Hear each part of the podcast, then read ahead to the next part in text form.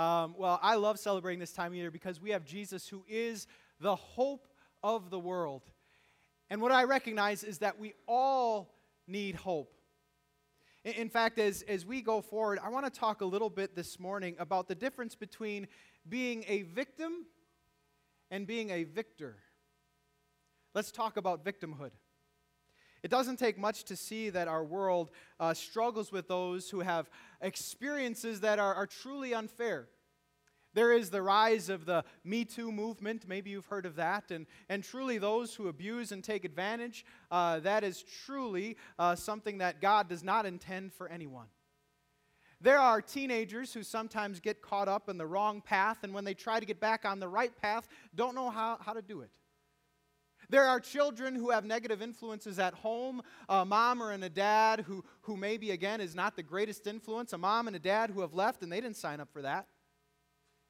There are adults who struggle with the, the real way that their past creeps up into their present and also affects their future as they've been through things. Yes, this world can be unfair. In fact, something I've said before, and I think I'd say it again no, no matter who's in here, I bet everyone in this building has a story that if you heard it, it would break your heart. We could all, to some degree, play the victim card. And what does a victim say? It reminds me of a childhood phrase uh, Nobody likes me, everybody hates me, I guess I'll go eat worms. Hope no one's ever actually eaten a worm, right? But, but this is how you feel. Nobody likes me, everybody hates me, I guess I'll go eat worms. And, and many people have felt this way. In fact, I wanted to talk about uh, one very famous Christmas character. Uh, maybe you know, maybe you don't. His name is George Friedrich Handel. You heard of Handel? Now, uh, he had a really good start. In fact, he was a childhood prodigy. His father took him around to dukes and princes to play his music, the music that he had wonderfully composed. In his early 20s, he was the highest paid composer in the world. Now, especially after post recession America, to be the highest paid anything in your early 20s, right? That's crazy. he, he knew how to command an audience, and, and he was very popular in his day. Until things changed until the audiences dwindled and, and the fame went away. I, instead of producing masterpieces, he produced failure after failure after failure. In, in fact, to such a degree that he uh, struggled with depression, and the stress got to him to such a point that his hands were crippled with palsy. But in the midst of all of this, he heard from God. He heard words that were game changers. Words that we've already considered, words that said this comfort. I, I just pause there because when we're feeling how unfair life is, it doesn't feel very comforting. It feels confusing and hard and lost. And yet, God says He has the audacity to say, Comfort. Comfort, says my God. Speak tenderly. When we're feeling in the down of life, this world is harsh and its overtones are screaming in our ears, and yet Jesus comes with, with words of tenderness to hold us and catch us. How great is our God? Why? Speak tenderly because her hard service has been completed, her sin has been paid for. She has received from the Lord's hand double for all of her sins when it comes to our oppression and the accusing of the devil against our sinful nature, double for all of our sins is what Jesus has paid. Paid not once, but twice, so we can be assured no matter what it is, it is gone. Hurled into the depths of the sea is our sin and our shame.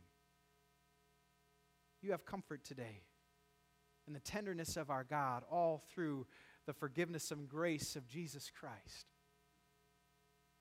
Now, these words were enough to change Handel. In fact, Handel uh, went on from here, and at age 56, he uh, produced something called Handel's Messiah. Have you been to it? If you've never been to it at Christmas time, I think it's bucket list worthy. Handel's Messiah at age 56, when, when he again thought everything was over, God used these words of comfort to, to bring passion back and hope back. Now, friends, we're in this series called The Thrill of Hope. And I'm hoping that, again, God would use this time to reinvigorate your spirit. But, but something that I, I think we need during this time is a different sense. We need a sense that we do have victory and, and the right to be called a victor in Jesus Christ. And when you start to see yourself as a victor because Jesus has overcome, Start to see yourself comforted and caught by God this time of year, spoken tenderly to no matter what is going on. It is then that you can feel like a victor because He has overcome the darkest and the worst. He is the light. How awesome. So, this season, again, I hope that God restores our hope. Well, today, as we talk about uh, reviving our own hearts and getting hope once again, we get a look at John the Baptist and uh, the, the, great baptizer. We, we get a look at how God used him to prepare the way uh, for Jesus Christ, and we're going to learn from his example today. Um, our reading for today is from Mark chapter uh, 1. I'm going to just invite you to rise as we hear the word of God. Um, we do this just to honor the fact that it is God speaking through his word to us. Uh, so, Mark chapter 1, here it is. He wrote the beginning of the gospel, the beginning of the good news of Jesus, the Messiah, the Son of God as it is written in Isaiah the prophet I will send my messenger ahead of you, who will prepare your way. A voice of one calling in the wilderness Prepare the way for the Lord, make straight paths for him. And so John the Baptist appeared in the wilderness, preaching a baptism of repentance for the forgiveness of sins. The whole Judean countryside and all the people of Jerusalem went out to him. Confessing their sins, they were baptized by him in the Jordan River. John wore clothing made of camel's hair with a leather belt around his waist, and he ate locusts and wild honey.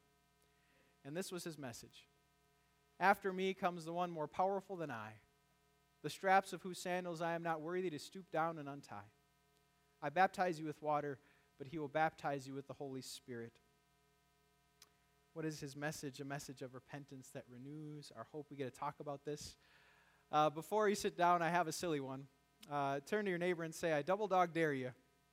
I double dog dare you not to stick your tongue against a pole, but to eat locusts. To eat locusts. You may be seated. You may be seated.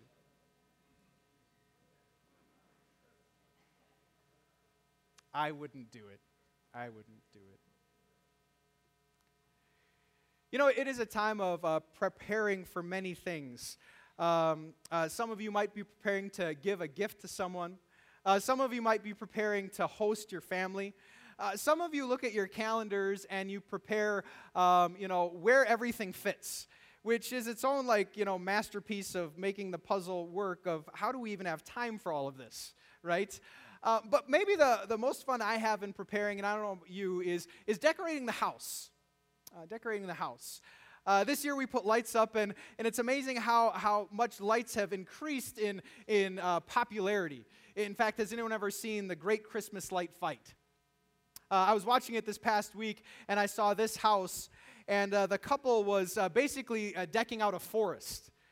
And they were describing um, how early they come in preparation, um, and they start in August in order to prepare this by that time. Uh, now they are retired, so we know how we're using, they're using their retirement, um, but they love preparing, they love sharing this with the community. But in preparation, if you've ever dealt with lights, uh, whether in the house or outside of it, you've probably experienced one of these. And it makes me wonder like, I, I thought I put them in organized. Did like a squirrel get in there? Right? You know, how in the world did it come out this way? And so, one of the things to, to prepare is you got to address the mess. You have to first sort it out in order to go forward with actually celebrating the Christmas season. Address the mess of the clutter of the Christmas decorations, of the lights that don't work, of the tangle that exists. I bring this up because um, what we're talking about today is preparation. And John the Baptist could also be referred to as John the Preparer. And when it comes to John the Baptist, um, look at what it says his job would be. I will send my messenger ahead of you who will prepare your way. A voice of one calling in the wilderness, prepare the way for the Lord, make straight paths for him. John the preparer, this is the voice in the desert. But I was reading this last week and I had a question, maybe the question that strikes you is how do we prepare in this way? what does this kind of preparation look like that John was supposed to do uh, for the world? Well, I think it has to do with that other picture I just showed you. Remember this? The reality is that I believe we all have this, not in our basements, not in our houses, but in here. See, this world is a mess. And even if we don't look inside, we see it all the time. We hear of a Chicago lieutenant who was fired under some bad circumstances. We consider uh, hostility in schools, whether it be Waukesha or West Bend, where they're on alert. We see how divided our country can be sometimes listening to the news. There's this mess out there, but honestly, there's in all of us this phenomenal, complex, crazy mess. In fact, when, when Paul the Apostle, when, when, when he looked at us, he said this I know that nothing good lives in me that is in my sinful flesh. And because we all have this sinful nature, we all know the complex way that our, sinful heart goes astray. It is probably more complex than we want to let know our neighbor or, or maybe even our family. The complexity of evil inside of all of us uh, compels us to say with Paul, you know what? If, if you really knew me, you would know I'm the chief of sinners. You would know that I could raise my hand and, and you would just be wowed by how bad the mess is. And so, how do you prepare? Well, the same thing you do for the house. The hope for revival is addressing the mess. Now, with the lights, you have to untangle it before it actually goes out. And in our souls, what do we need to do? Well, to, to me, our mess is a little harder than this one. In fact, to me, the mess spiritually is more about being stuck.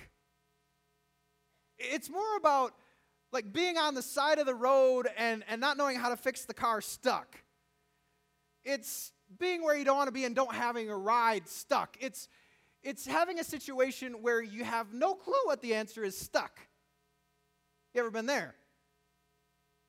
This past year, I had one of those experiences, if I if you permit a story. I just came back from the DMV and I got my emissions tested and passed. I'm like, yes, last time for like, what, two years? And so I was filling up the car, and I was filling up the car.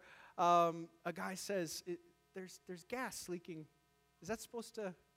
And sure enough, there's gas on the floor, not in the car. And so um, I, I, go back to my home and, you know, I, I look on, you know, uh, YouTube and, and I figure with YouTube and elbow grease, we got this, right? Um, and so I, I try and I, I buy my first mechanic set of screwdrivers, right? Just for this job. And YouTube is helping me along. And, and I figure out it's the gas neck. I figure it out. And this other gas neck was so rusted, all I had to do was break it apart and pull it out. And so I got to the point where that was out, and I was going to put the new one in. And I want to show you where I got. I got to, it's coming, this part. And then I got stuck. Because I ordered the factory part, but the factory part was not fitting. And YouTube had no answer for that one. So I didn't know what to do. And this was my Saturday, three hours later, still stuck. Refining and revisiting this factory part and, you know, chucking some stuff away, still stuck. Until, until I call a buddy who happens to be a mechanic. and thankfully, this guy could get me unstuck. And I like to say I finished the job, but that would be a lie. Thank you, Brian.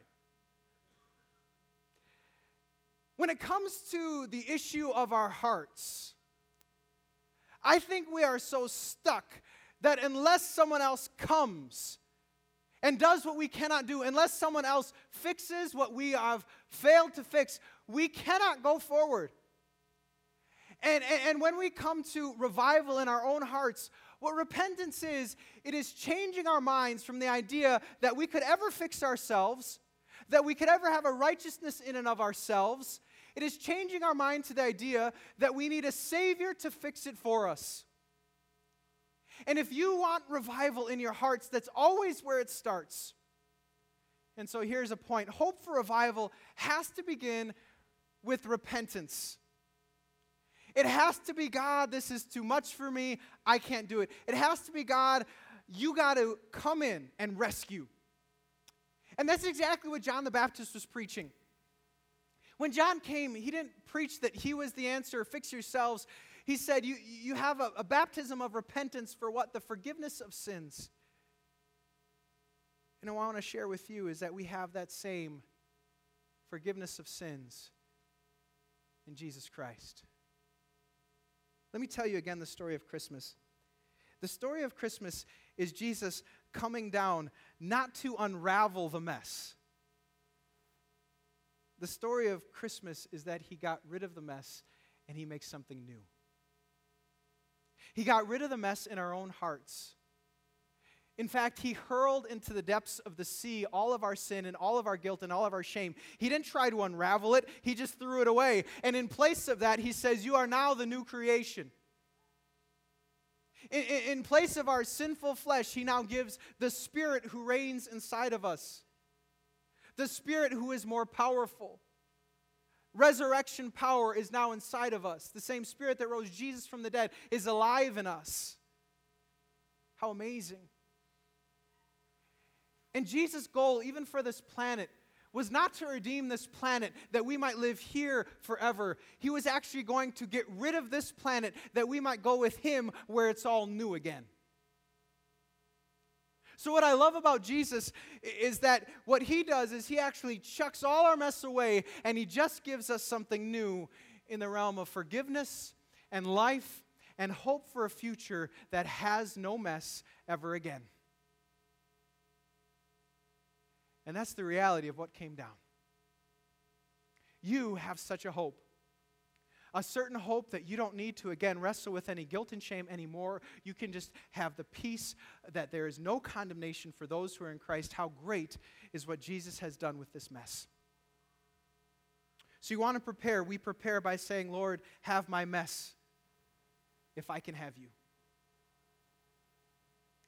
But John does more.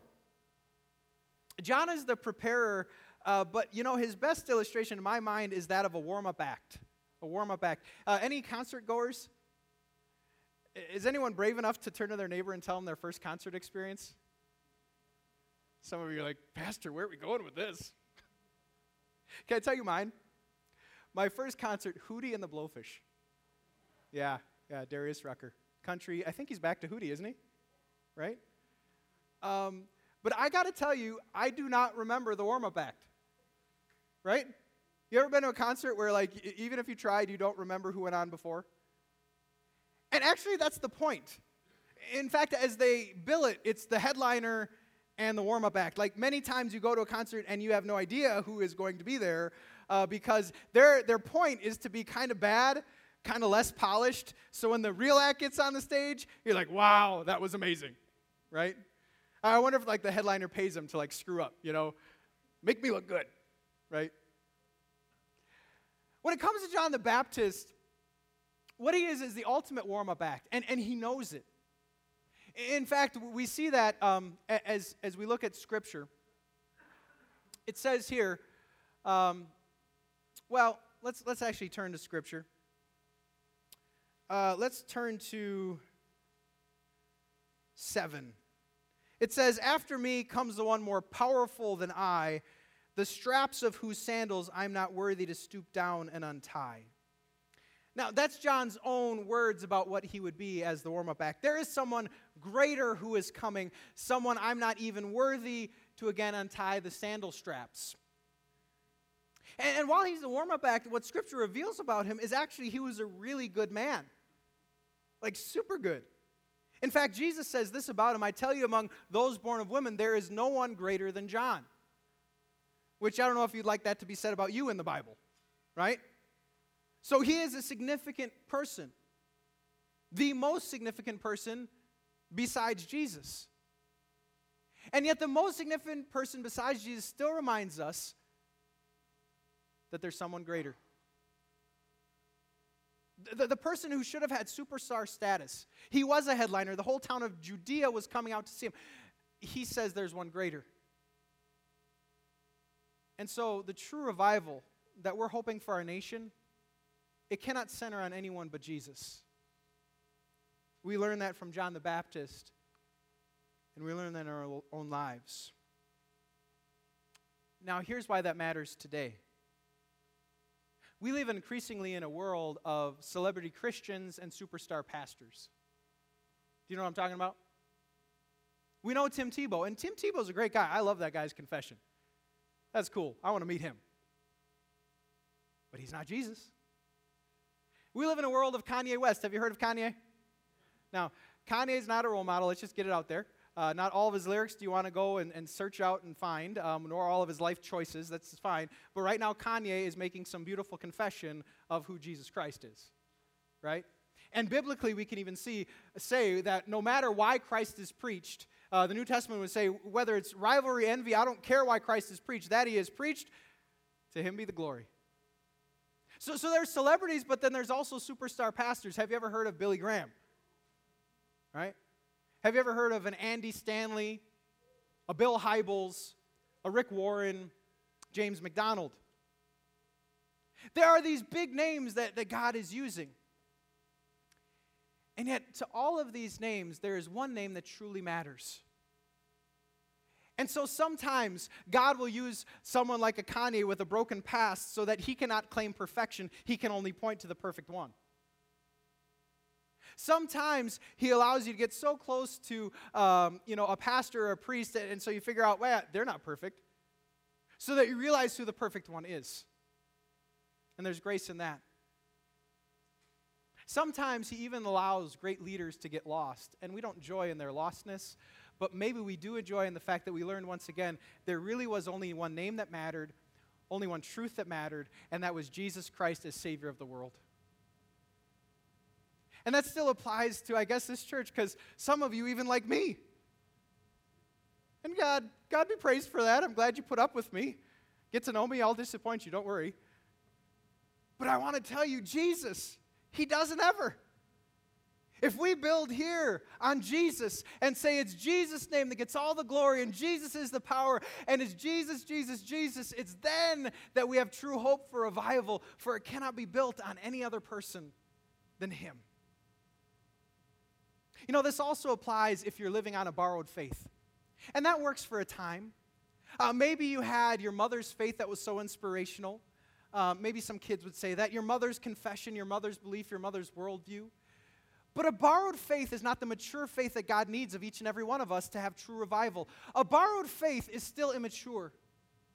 What God wants for each and every one of us is to hear and to, to seek the voice of Jesus on our very own, to be in Bible study to be our own commentators, to get to a point in our own faith life where I, I like pastors, but I don't need them because I know how to be in this relationship with Jesus all by myself.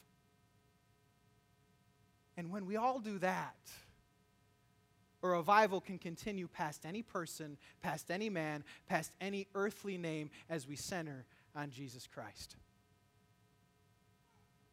So, true hope for revival, it has to center on Jesus. But a final thought before we go. And, that thought is um, about this time of year. And, and this time of year is uh, a time of getting things. In, in fact, there are many uh, kids uh, curious about what they're going to get, what's under the Christmas tree. And, and that's not all bad. Um, I, I, did find uh, this on um, uh, the internet.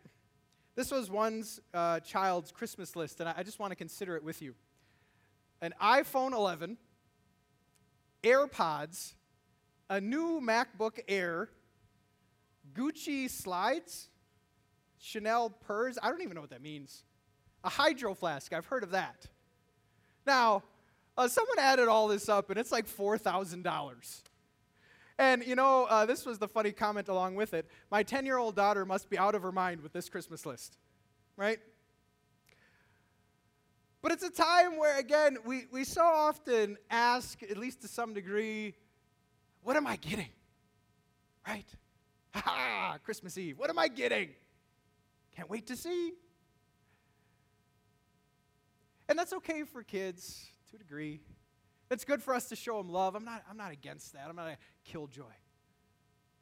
But if that's our daily walk past Christmas Eve, if that is our common expectation, even as we walk with God, what am I getting? What am I getting? We don't have true hope for revival. For true discipleship goes beyond the question, what do I get? And rather it asks, what can I continue to give? Let me share with you again what it's like to be a disciple of Jesus. He said, Whoever wants to be my disciple must, can you say that word? Must. And that's about giving, isn't it? I must deny my rights and what I expect to get. Take up my cross. I might bear some burdens and follow me. And so uh, it's kind of a weird question for Christmas, but I guess I want to know this Christmas what are you going to give up? To follow Jesus? What's maybe the noise that isn't necessary? Is it a hobby? Is it a sport? Is it an allegiance to a team? I'm not against sports. But to the degree that that just becomes noise in the midst of, again, our celebration of Jesus Christ, let's get rid of the noise. Is it a person? Maybe it's a, a spouse, a child. And it's not bad to love these people. But if we pursue them and their happiness as if they were our God, and if what they said is the only thing that matters, then, then maybe we need to de escalate our allegiance to that relationship and hear the only voice that matters, which is God, who says approved, loved child. Is it career? You have all the rest of your life to earn more money and work more hours. And, and studies would reveal most people at the end of their lives never say, Man, I really wish I would have worked more. What are you willing to give up so that Jesus Christ, once and for all, becomes the very center? That at Christmas, if we were to have a mantle, a fireplace, He's not the garland and He's not the stockings. He is that fire in the very middle of our lives that, that makes the whole atmosphere different. What will you give up? The Spirit so prompt you. May you see him once again for who he is, the best thing this world has to offer. May he lead you into a path of peace and victory once again. May God bless. Amen.